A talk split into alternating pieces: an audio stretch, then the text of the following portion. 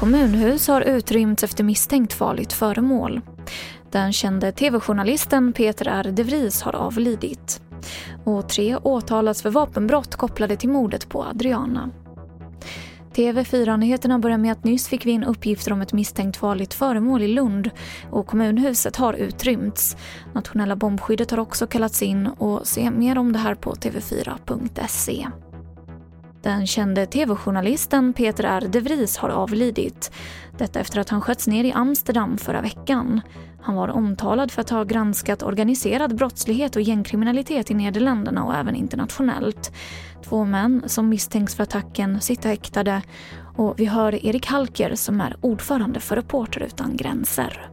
Att Nu ytterligare journalist i EU och Europa och dessutom i ett land med väldigt eh, eh bra pressfrihet dör på grund av en attack från troligtvis organiserad brottslighet är ju eh, ja, det är ett oerhört slag mot pressfriheten i, i hela Europa och EU.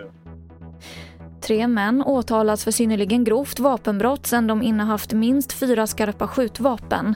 Och ett av vapnen som syns i en musikvideo användes senare vid mordet på 12-åriga Adriana i Botkyrka förra sommaren. Ytterligare fem personer är häktade vid Södertörns tingsrätt misstänkta för mordet på flickan. Och alla fem har kopplingar till inspelningen av musikvideon. Vi hör Johanna Björkman som är advokat klart att det finns vissa nyckelpunkter här. Eh, man har ett par personer som sitter frihetsberövade. Man har ett par som är eh, häktade i sin utevaro som inte finns i Sverige.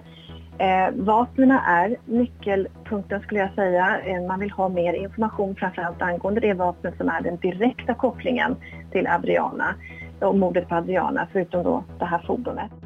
Till sist kan jag berätta att Netflix räknar med att inleda en satsning på spel nästa år.